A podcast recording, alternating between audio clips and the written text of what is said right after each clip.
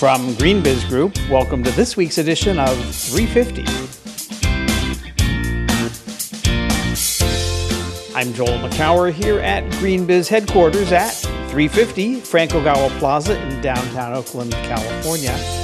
On this week's edition, to B Corp or not to B Corp. A blue chip startup promotes reusable packaging, the latest crop of global risks, and five reasons to be optimistic about deforestation. We are getting back to our roots this week on 350.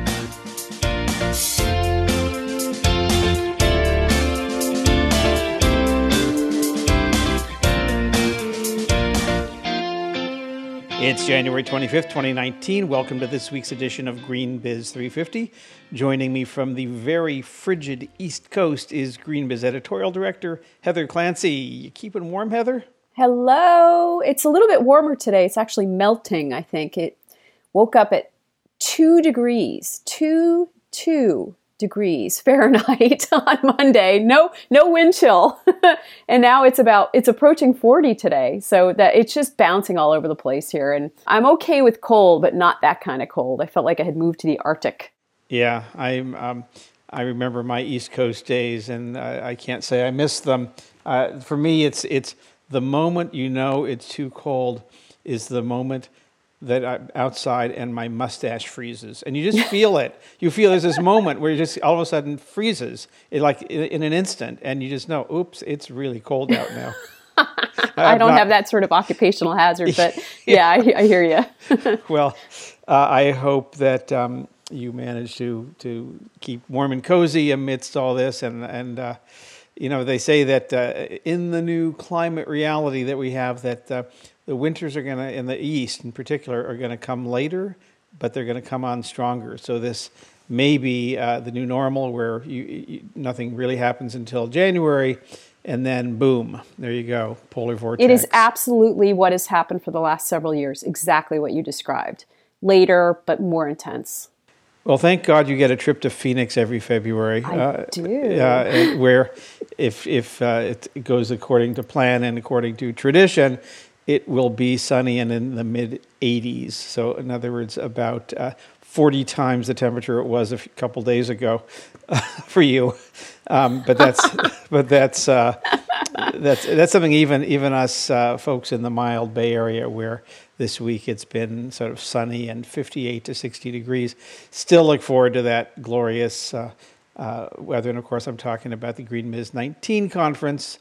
There, I worked the weather into a commercial uh, coming up February 26th to 28th in the aforementioned Phoenix, Arizona. So this week it's been Davos, a lot going on. We'll have a couple segments related to Davos, and it's been interesting, Heather, that um, environmental issues are becoming increasingly front and center at Davos. It seems not that long ago that there was just a, over in the, this corner here, there were a bunch of people talking about climate change, and Al Gore would show up, and there would be those those conversations, maybe Bill McKibben. But now there just seems to be woven into into everything. The Japanese prime minister, the even the Brazilian prime minister or president, who has been you know fairly aggressive in let's mine the Amazon, is backtracking a little bit on that and uh, understand, understanding or making it understood that climate is a concern. And so um, I've seen more articles uh, this week saying that the environment is, I don't know, front and center, although some articles say that, but at least it's much more present than it was. So that's uh, that's a good thing. You know, it was kind of hit a tipping point last year. Climate was it began really dominating some of the announcements. Um, a year ago, we, we did a piece. I, I was able to kind of poke into some of the announcements. This year, it seems part of the way that that they're they're getting pulled into this obviously is because of the the theme of inclusivity, right?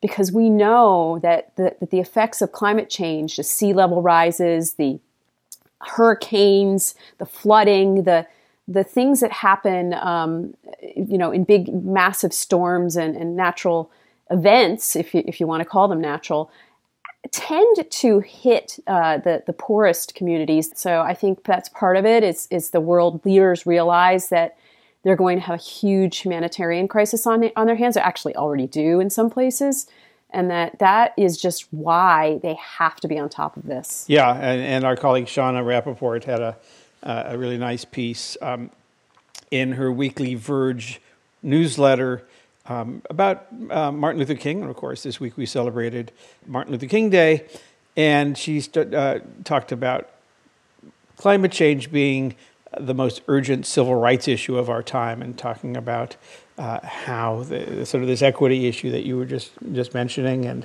and how uh, some of the, the inspiring bright spots that she saw around sort of green zones that are cropping up in in a number of places, and and how uh, sort of a fleet electrification of heavy duty trucks, uh, which which uh, has an impact on local communities uh, around ports or along highways that that are inundated with uh, particulate matter from diesel trucks, and so there's high high levels of of asthma, very high levels in some places, including here in Oakland and some other uh, things around equity, equity in the clean economy and in clean energy.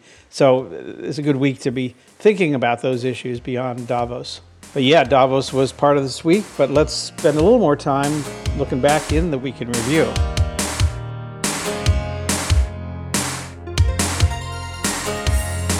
Speaking of Davos, we had a piece this week by an old friend of mine, Justin Adams, who just joined the World Economic Forum as their director of, tro- of the Tropical Forest Alliance 2020, uh, where he talked about the five reasons to be optimistic about reducing and possibly reversing deforestation.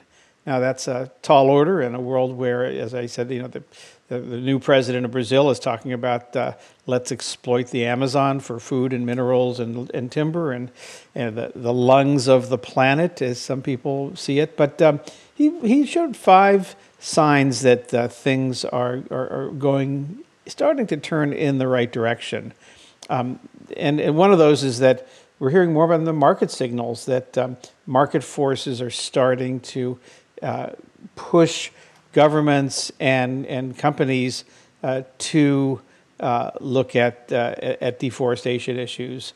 And there was a, uh, something called the, the Cerrado Manifesto from Brazil, uh, which enables agricultural production while also seeking to pr- promote biodiversity, and more and more companies are signing on to that, and a number of other issues. So, um, good news on deforestation. That's encouraging. Yeah, I think that um, many of the, especially the food and agricultural companies, have realized that they need to be more on top of this. I mean, there, there have been a lot of very well-meaning um, commitments to to fight deforestation, and we've seen them over the past couple of years, right? I mean, there, has been no lack of attention, but for some reason, there has been a lot more attention in this past six six months to a year. And part part of that's probably because of the Brazilian transition, right? Because we, we do have a, a leader there who is whose intentions are questionable, and and many people are afraid that some some good policies that have been in place could could be changed or, or reversed.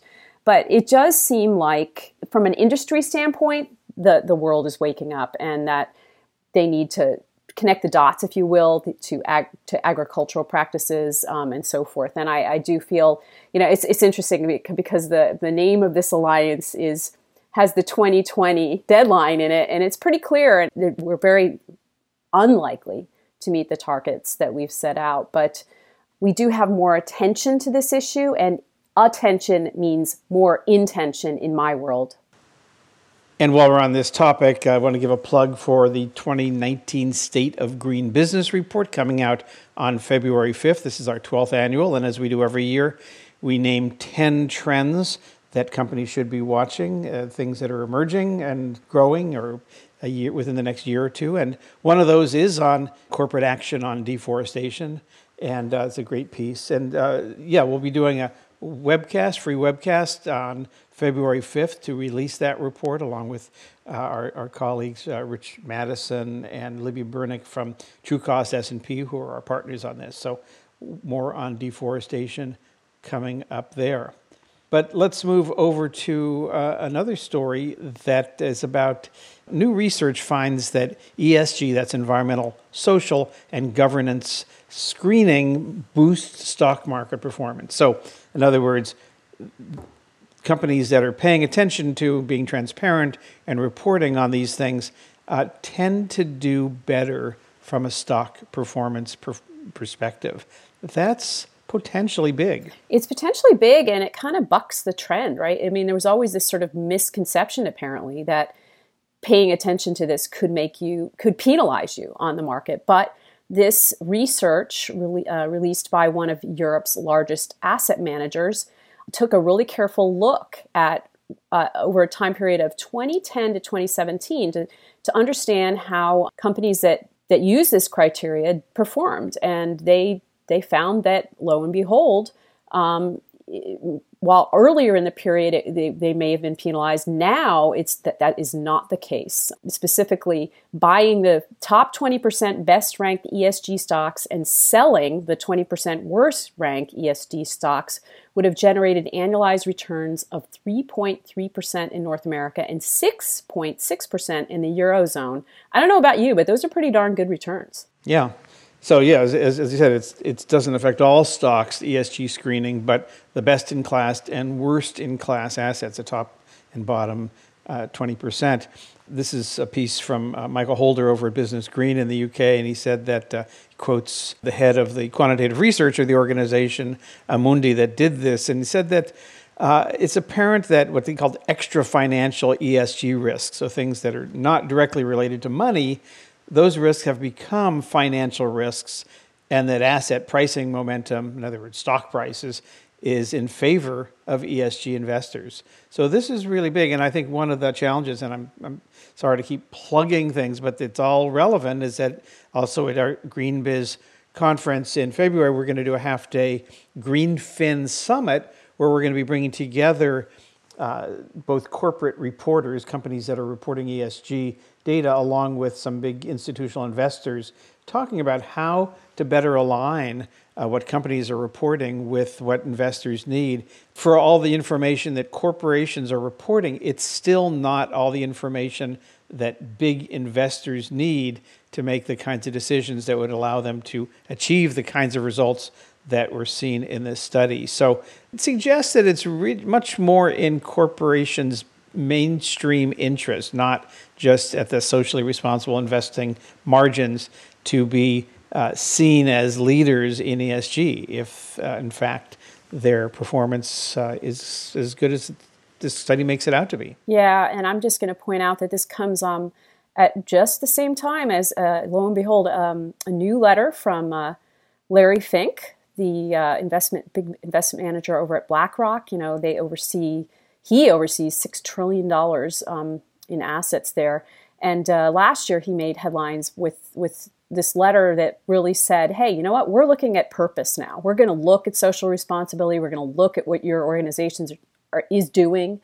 Um, and so he's got sort of an update to that letter out. Um, his his latest missive says, "Profits are in no way inconsistent with purpose."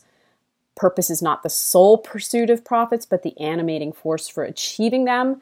He also makes a case for companies to you know listen to their their workers more and to think about the social considerations that they have um, and so forth. So it's just, just it's um, you know just more evidence that people that are making investments, um, big big big investments, are paying far more attention to this. And he said in this letter that BlackRock is starting to screen or expanding their screen of non Paris compliant companies. So these are companies that are not on a path to uh, do their fair share of the Paris Climate Agreement uh, uh, emissions reductions. it's going to apply by default to all ETF, exchange traded funds, mutual funds, and other broad index funds BlackRock offers unless an investor opts out and specifically wants to invest in those kinds of companies. So they're excluding um, companies that uh, just aren't up to par here on, on climate change. So that's another, I think, significant move. So let's move over to our third story, and I'm spoiler alert. That's going to be another plug here because it relates very much to our uh, our Green Biz conference, and that's that this week uh, our good friend and editor at large, Bob Langert, uh, published a book, uh, long in the making, I can tell you, um, about uh, his uh, almost 30 years running the sustainability program at McDonald's. It's called The Battle to Do Good Inside McDonald's Sustainability Journey. I've known Bob since uh, roughly 1990 and, and have watched this journey. We've written hundreds of articles about McDonald's over those past nearly uh, 30 years. And, um, and he really, you know, is a straight shooter as much as anybody I know.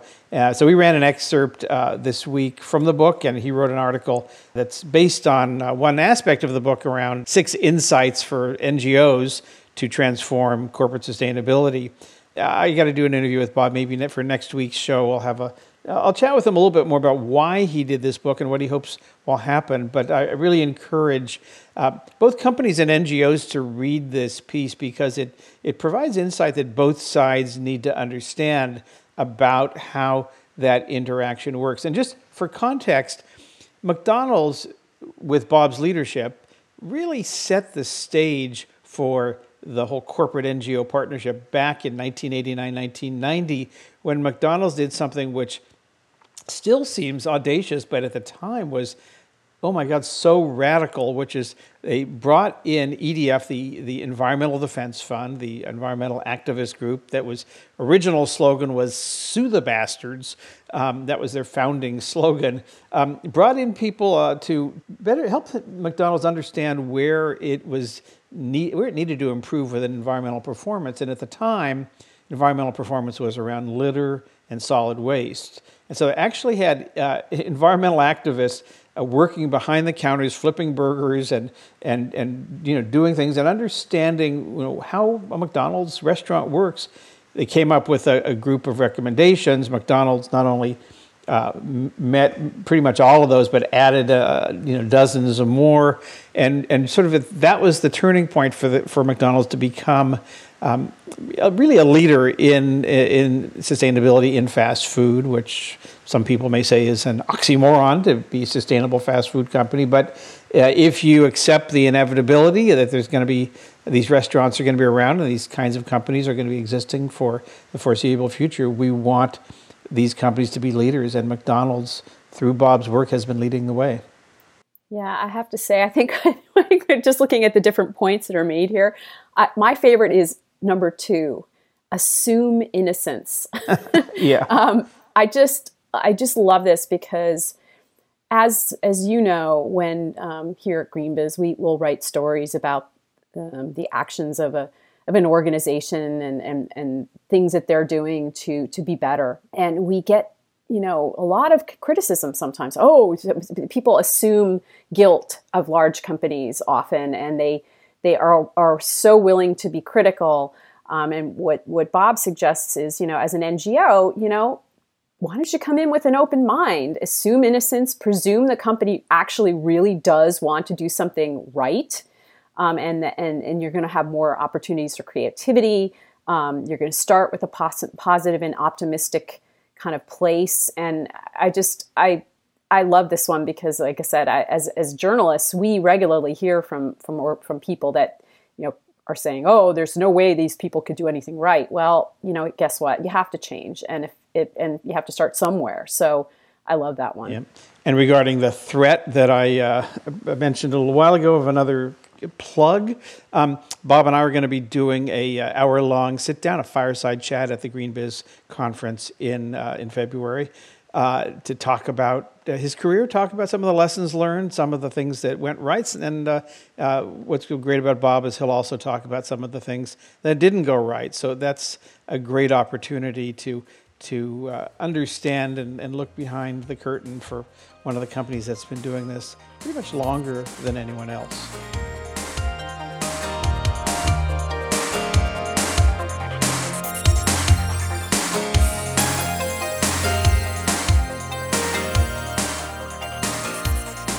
So, Heather, you did a story about a topic that I just find fascinating around B Corps and looking at uh, one of the largest companies ever to go uh, B Corp, uh, Danone. And uh, uh, what did you look into and what did you find? So, I, yes, the, the reason I picked Danone was, was pretty simple. They are the largest, Danone North America is the largest B Corporation. They earned that distinction um, last April And I was wondering, frankly, what happened behind the scenes in order for them to pull that off. To me, it was more a story of how did you do this? Um, I love being able to poke into things like that in order to help others, right? So I had a conversation with Deanna Bratter. She came out of WhiteWave, which was was one of the companies that emerged with the D- Danone, uh, Danone um, North American division, right? Danone is a company based out of France. And so these two companies merged a couple years ago. And as part of the, the integration process, they decided to, to go for it, to see if they could become a B Corp. So I spoke with Deanna about the process and how they pulled it off, who was involved, who was involved internally, who was involved externally. And so that story is, is focused on some of the things I learned from it. I have to say, one of the, the most fascinating revelations for me was so when you think about Danone North America, right, and we say that they're the largest B Corp, they are about 20% of the, the um, parent company, right? So uh, that translates into something like five and a half billion dollars of revenue. That's that's large. So many of the the 2,600 other companies are very small. Um, you've got some independent companies in there, Patagonia. Um, and you know, and that's not, it's not just the fact that you you have to do all these things process wise in order to become a B Corp. You actually have to legally declare this, right? So that's been sort of the sticking point, I think, for many of the larger companies. So Danone North America is the eighth subsidiary of the company to earn the B Corp designation, and now they are aspiring for a global certification. That's a pretty darn big deal um, by 2030. So uh, I spoke with Deanna about that, as well as the processes that they are putting in place to earn that worldwide certification. So here is a excerpt from my interview with Deanna. Uh, there's definitely opportunities to share in terms of the process. So not only do you have to answer a set of questions through the B impact assessment, as it as it's called. Uh, you also have to go through several steps around a legal disclosure questionnaire and a mapping of the entities within your subsidiary or your business. So at the global level for Danone, we do have a couple of employees who are focused on bringing together the answers or information that could be shared across business units. So when questions are asked about uh, governance and leadership and how, uh, for example, um, how leaders are incentivized or how the board is connected to issues around social and environmental sustainability, those answers will be the same for all of the subsidiaries because we all share the board and the leadership at the global level. So there's definitely some synergies and opportunities to be made. What sets Danone North America apart is that uh, as nearly 20% of the global business, we are the largest subsidiary to be certified, not only within Danone, but we are actually the world's largest certified B Corp independently um, through our certification. So going through our process was incredibly unique. Uh, and we had to do a lot of the work and figuring out of the process on our own because of the size and scale of our business. Many B Corps, um, as you may know, are smaller um, businesses or startups or independently held business units of larger subsidiaries. So we're pretty proud to um, be the largest certified B Corp in the world, and with it came a lot of um, exciting milestones and, and, a good amount of complexity as well. So why is the company doing this? Did did you ask them, you know, what's driving their desire to be seen as a B Corp? So yeah, I mean, it's actually part partly because it's a really in, in important journey. Um, so I think uh, we I didn't really go over um, what it takes to become a, a, B Corp, but but there is an assessment that you have to um, take, and you have to renew that assessment every three years. Um, and it, it, there's like 200 points possible uh, in this assessment, and and you have to earn an 80 out of that. That seems kind of like minimal, if you will, but uh, it is tougher than it seems. And Deanna said that uh, her her company score was 85. So even even if they had not succeeded in being able to earn this designation she said it was incredibly valuable for the entire integration process so it actually they had they had set themselves they had set aside three years to, to earn a certification but as the as the two companies were merging in north america this actually accelerated that whole process they were able to, to go through pick apart their employee policies. Um, they, they now have in place one of the most generous parental leave programs in the United States. They were able to look at the, the, the two policies of each organization, the, the two merging organizations, and pick the best, if you will. Um, I think there were about 150 people involved across the, the companies, as well as some external folks that I mentioned before. The um, CEO of Patagonia was um, sort of the lead on the external stakeholders. But for them, it was a, a great exercise in in helping benchmark their strengths, in helping understand the opportunities, and helping put in place processes that really made sense. One of the biggest changes for them was figuring out a totally new supplier policy. So now they're prioritizing partners from the same reason, so they're buying more locally, um, you know, from farms and, and other organizations. They're specifically increasing their um, woman-owned and minority-owned partnerships where possible, uh, and they're they're really encouraging those partners also to buy into many of the, the processes that they're they're adopting internally. Um, and one of the things that, that I think is really kind of interesting to watch moving forward, we've written about the sort of uh, soil carbon movement, right? So carbon removal, you can do it with technology, but you can also do it with agricultural practices that are better for the environment. And uh, Danone is really focusing in on that. And that's something that was uncovered as part of this integration process and part of that assessment. So this impact assessment, um, which you can find on the on the B Lab website, is a wonderful guide. So even if you know maybe you're thinking, okay, we can't change our legal language to become a B Corp, even if you can't do that, it might be good to just pull down that assessment and really look at your policies um, because it really did result in a, a, number of changes for them and changes for the better. So I'll uh, I'll leave you with this clip, this excerpt from Deanna, um, and talking about why the journey was totally worth it. Any company of any size could really benefit from entering into a B Corp certification process because uh, whether or not you're a sustainability minded organization, you can benefit from knowing where you stand and what best practice looks like. And even if you can't obtain all the points necessary off the bat to get to a certification, it'll start opening doors and awareness of what you should be focusing on as an organization. So, have you considered uh, what uh, fair wages look like across your organization? Have you considered sourcing from more women and minority owned businesses? Have you um, looked to strengthen your policies for your own employees in terms of health benefits and parental leave? And so, um, the awareness that comes with entering a process like this is hugely beneficial and a really important place to start. Um, we'd all, I, I think I'd also say that um, whether or not your goal is certification and whether or not you set forward a timeline to start, that the education and engagement of your employees early in the process um, will enable everything to go a lot more smoothly. So, from collecting the data to completing the assessments and getting through the audit, uh, the more engagement and understanding um, that your employees have, um, the easier the process will be. And I think overall, this is about being part of a movement, and it is a, is about working together toward a model of shared prosperity. Uh, and it's a pretty powerful one to be engaged in.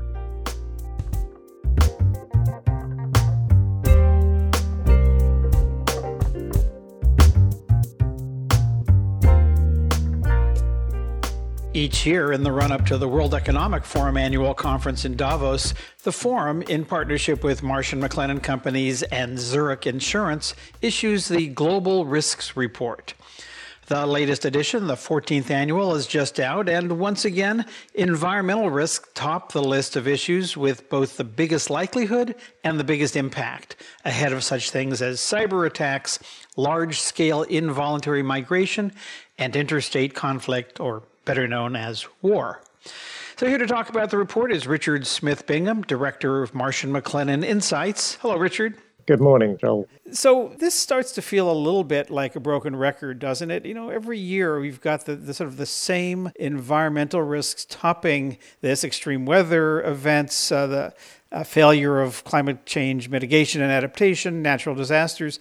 Uh, is there anything new here, or is this uh, just sort of a continuation of what we've been seeing for the last few years? Well, in some ways, Joel, I think this really begins to emphasize the point this this very strong consistency of views around this around the top risk concerns among global risk experts looking at that 10 year horizon. And I think that should, you know, that sends out a strong message to those reading the report.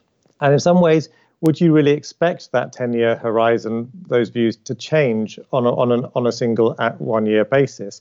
I mean, certainly if you look back over the previous 10 to 15 years that this report has been going out, those top risks have actually changed from economic risks, you know, through to more geopolitical risks, and now this strong focus over the last three years on environmental. I think that says one that actually these, risks are beginning to coalesce as the, as the top concerns, and this is clearly borne out by the you know the broad economic impact of natural disasters that we've seen over the last couple of years, you know particularly 2017 but even you know 2018 figures of you know 160 billion in dollars impacts, sure, lower than 2017, but actually among the 10 costliest years in terms of overall overall losses, and among about the fourth costliest year since 1980 for the insurance industry. And I think at the same time, this is this is the year when you know, the IPCC came out and said we have 12 years to make drastic and unprecedented changes that are needed to prevent average temperatures from go, reaching beyond the Paris Agreement's 1.5 degree target. So if the message looks the same, it may well be that the message is really important. The report says that of all the risks, it's in relation to the environment that the world is most clearly sleepwalking into catastrophe. What are you hoping will uh, this report might change? Well, I think what really needs to you know happen clearly is that we have an international agenda here which has become somewhat slowed down by a degree of you know political divisions in, in the world at the moment.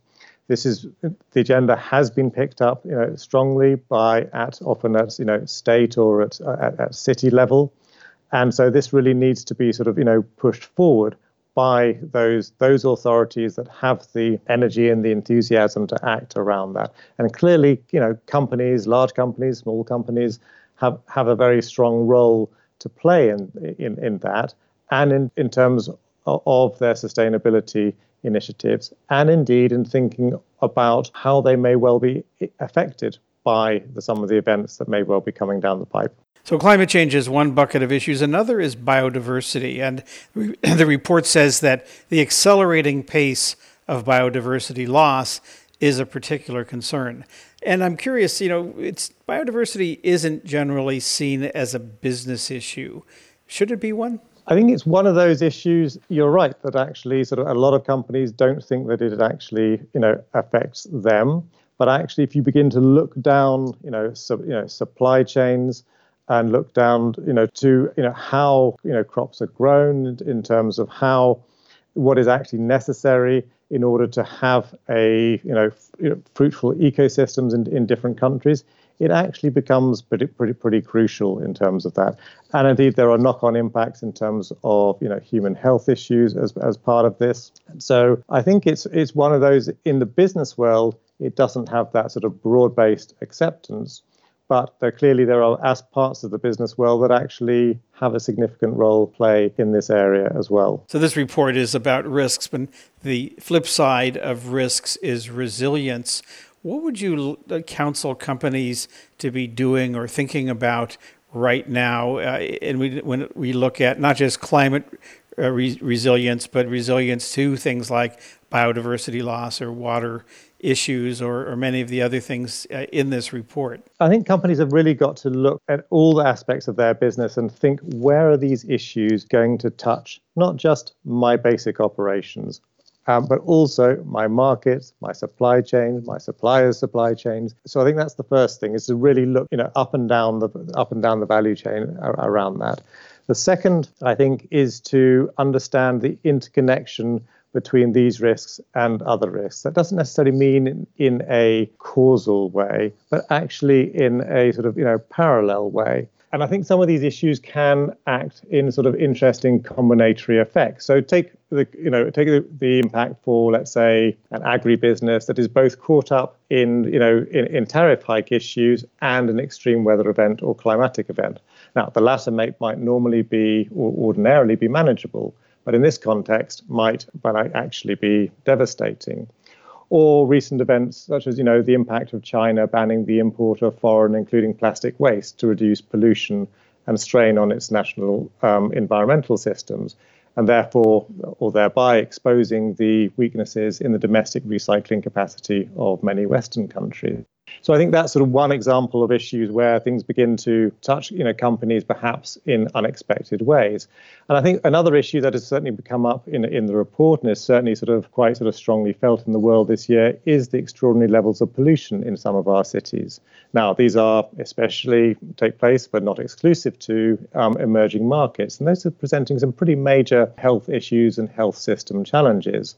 So I think not only is that a problem for companies and their personnel in certain locations, but much stronger action being taken by municipal and national authorities may you know begin to impact in terms of how companies you know do, do their business. And certainly we've seen you know city authorities begin to act quite quickly on, on some on some of these issues um, quite decisively on some of these issues. And I think the last thing that I think is a key issue, and the report, report does you know focus on, is around infrastructure, and particularly infrastructure in relation to you know, sea level rise. Now that, that may feel like a you know a long-term you know issue for, for, for some companies, but it's clear that not only that do 800 million people in more than sort of 570 coastal cities are they exposed to a sea level rise of 0.5 meters by, by 2050 but as we all know, a lot of our, our infrastructure, which is both which serves both coastal and inland economies, is likewise vulnerable to storm surges and, and sea level rise, from power stations to ports to fiber optic cables, etc.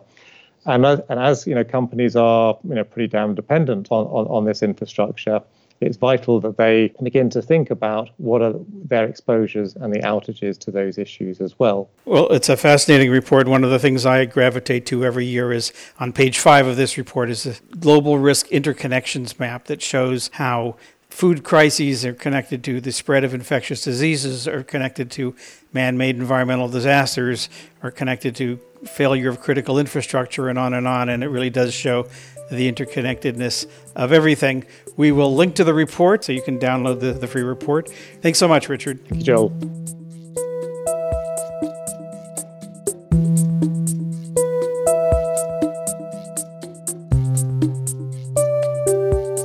Part of the news coming out of Davos this week is the launch of a new program called Loop, a consortium of about 25 of the world's biggest brands to test reusable packaging.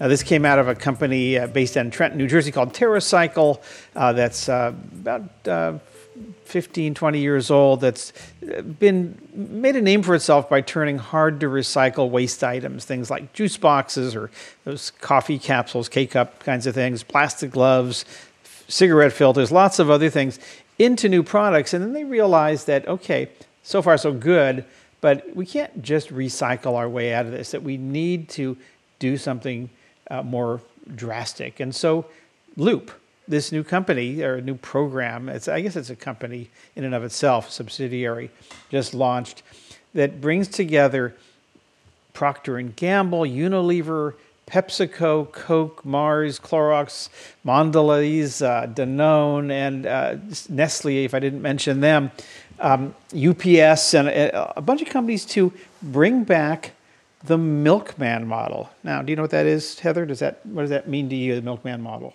The milkman model means the guy that used to show up from Welsh Farms Dairy at my house every every week, a couple of times, with bottles of lovely milk, fresh milk, and butter and cream and so forth. We had a milkman. We loved our milkman. And they not only dropped off the butter and milk and other products, but what else did they do?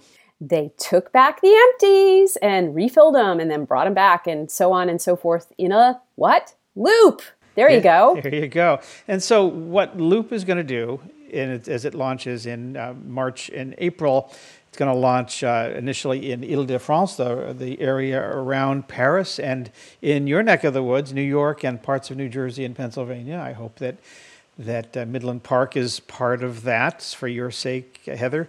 But uh, they're going to be about 300 products, all made with a, a new uh, reusable packaging, the packaging designed for uh, 100 use cycles uh, that can be returned or picked up by UPS or some other carrier um, and refilled and cleaned, refilled, and, and, and brought back. And so this is a way of uh, a really, really interesting experiment, potentially a game changer if it works, to bring back, uh, if you will, the milkman model on steroids.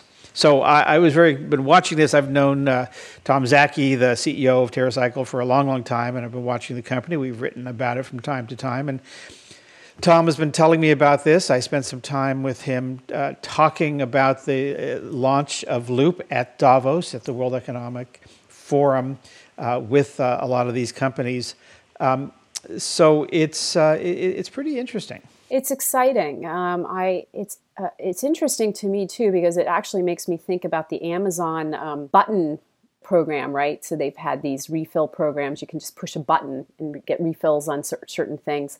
It's a little bit different, but but but the consumer has had their their mind opened a little bit with this this idea. So I'm hoping that, especially um, the, the, people like you and, and and and me who have experience in the past, but also the the the younger folks, the millennials, will will ca- catch on to this. I love this idea. Um, it's definitely going to take work, but I love the fact that they're going to try it, and um, I am excited. I would really love to see this succeed. Well, you put your finger on the on the big challenge because you've got all these big brands with these products, and you've got you know a, a P&G Procter and Gamble creating an Oral B toothbrush uh, with a removable head, and so you it's just 60% less plastic, and then you can you know the, the return the head and they'll get a new one. Uh, I don't know if they clean and how that works, but or if they what they return that into. But there's uh, other kinds of packaging where uh, you uh, a deodorant where it's a stainless steel container. Uh, and and somebody uh, told me they said it, it's these products are often counter worthy, meaning something you'd be willing to put on your counter because they're very attractive, and you want to display them, or at least you're not afraid to to show them off a little bit. Um, it's a stainless steel deodorant uh, brand, and then you get the refills. And, and, these are again working with existing brands. In fact, uh, Procter and Gamble has uh, has turned to I think ten or so of its most iconic brands, uh, things like Ariel, which is a detergent in Europe, Cascade, Crest, Febreze, Gillette, Pantene, Pampers, Tide, uh, and Unilever also uh, with a, a number of its products, including uh, Hellmann's mayonnaise, and, and, and on and on. Um, but the, the, the challenge is consumers. Uh, are they going to buy into this? Are they going to be willing to change their ways? Uh, uh, Tom Szaky, the CEO of TerraCycle, um, you know, is certain that they will, and he's making a big bet on that because he's tried to engineer a process that's very much like what consumers do. You buy things online or in a store, just as you always do, uh, and then you throw it in a bin at the end. It could be a waste bin or a recycling bin, but now there's a, maybe a reuse bin uh, that package either gets picked up uh, by a carrier like UPS or you take it back to the store and they're all scanned and you get the credit for these reusable containers. And then you get, if you want refills, you get those. If not, uh, you don't have to. But I asked Tom to talk about, you know, the consumer issue and whether they'll buy into it. And here's what he had to say. So the first key thing we're focused on is making this as absolutely simple for the consumer as possible and emulating their current way of thinking. So the basic idea is it's the exact same outbound as a normal e-commerce delivery. It's the exact same. You get a box, you know, at your door with your stuff in it. Though it's better because your box is durable and no waste, and you don't have to worry about recycling all that cardboard and everything. And your products are super awesome, and you don't have to, and you just have a better experience. But net net, it's effectively quite similar. On the back end, we're trying to emulate the way you do your recycling or garbage at home right? So you take the uh, your used packages and you either put them in the recycling container at home or you put them into your garbage bin at home, and then you give that to your recycling company. You lug it down to the curb, and your recycling company takes it, or your garbage company takes it. Here, you put the dirties into a into a loop bin, which effectively is not your recycling bin, not your garbage bin, but your reuse bin, and it's not picked up by a garbage company, but it's picked up by like a UPS or another carrier. And so it's trying to emulate to make it as similar as possible to your current disposable experience, right? No cleaning, nothing like that. Literally throw it out. And then we try to upgrade it to make it better, because that's what's really going to get the consumers, by improving every aspect as much as we can. So the packaging, there's not all this corrugate and stuff that really pisses people off about Amazon or e-commerce. There's not all this, you know, low quality, you know, non-recyclable uh, or or hard to recycle uh, uh, or all this basically called single-use packaging. And when we pick up, you have the option to have it set to auto replenish so that um, you can actually make your shopping even easier because your empties trigger your reorders. So we're trying to effectively make it as good as disposability, but ideally with some upgrades so that consumers really flock to this. And in a similar vein, I talked to David Blanchard, the chief R&D officer at Unilever, which is, as I said, participating in this too. And he thinks that there's an opportunity here to tap into some growing concern about packaging and about brands with purpose. Well, the data we've now seen is that around 25% of consumers are now buying products based upon the sustainable credentials of the brand that they're buying certainly if I take it more broadly as Unilever, you know, we talk about brands with purpose. So, you know, brands like Lifebuoy, which is set out on an ambition to reduce lives through better hygiene. Brands like Dove, which is so that every woman has a, a positive experience of beauty. You know, Domestos to, to make uh, toilets commonplace. So when we talk brands with purpose as part of our Unilever Sustainable Living Plan, then brands with purpose we know are growing twice as fast as other brands as part of our portfolio. Uh, and of course, those brands then, of course, have to have increasingly a sustainable uh, footprint. So we think that about 25% of consumers are today uh, looking to buy brands that have a uh, more sustainable footprint or clearly have a purpose that resonates with them from, uh, from a, a broad environmental sustainable purpose point of view. And then there's probably another 50% of consumers who are then increasingly looking for brands to have that point of view or that sustainable footprint. You're actually asking consumers to to play a more active role, whether it's returning or buying a refill or something. You know, uh, it'll be interesting to see how far consumers are willing to go to live up to their stated values around sustainability or plastic waste or whatever it is. I, think you're absolutely right, and of course that's why you know this is very much for all of us a, a new and an interesting approach. So we're we're we're looking to to make our packaging more recyclable with high levels of recycled content. We're experimenting with no plastics for another part of our environmental footprint. Uh, this is us making uh, an intervention in the area of reuse and refill. And I think time will tell whether or not the benefit of uh, reuse and refill system uh, is of sufficient benefit to consumers that they will do uh, their part of ordering from the platform, you know, using the products, putting them in the tote, returning them to Loop to then be returned back again. Uh, and, uh, you know, and time will tell. Uh, in many ways, it is what this Loop program will determine if that uh, more circular approach towards reuse and refill is something that has a an opportunity to, to expand. So this is very much set up as, in the first instance, the pilot uh, with a number of products and a number of cities.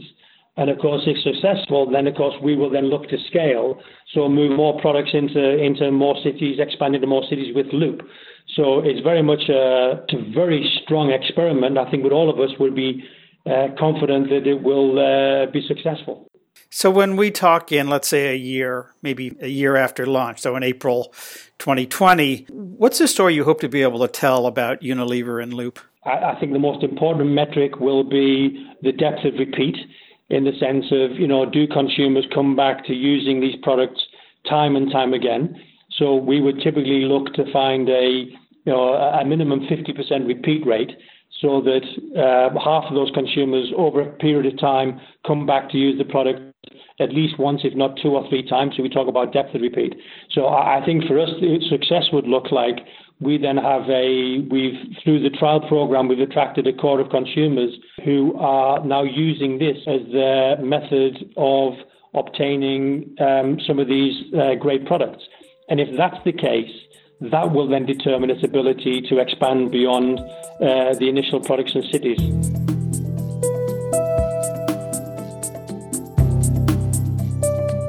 And that's our 350 podcast for this week. As always, you can go to greenbiz.com slash 350 And you'll find more about the organization, stories, and events that we mentioned in this episode. While you're over there, check out the link to our other podcast, Center Stage. It's the best of live interviews from GreenBiz events. Our email address is 350 at greenbiz.com. We always love to hear from you.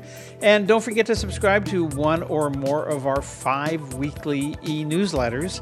Heather's Energy Weekly comes out on Thursdays, and my Green Buzz newsletter is fresh every Monday morning. And Heather and I will be back here next week. Me from sunny Phoenix, Arizona. I guess Heather from chilly Midland Park, New Jersey. But until next time, from all of us here at GreenBiz Group, I'm Joel Makower. Thanks for listening.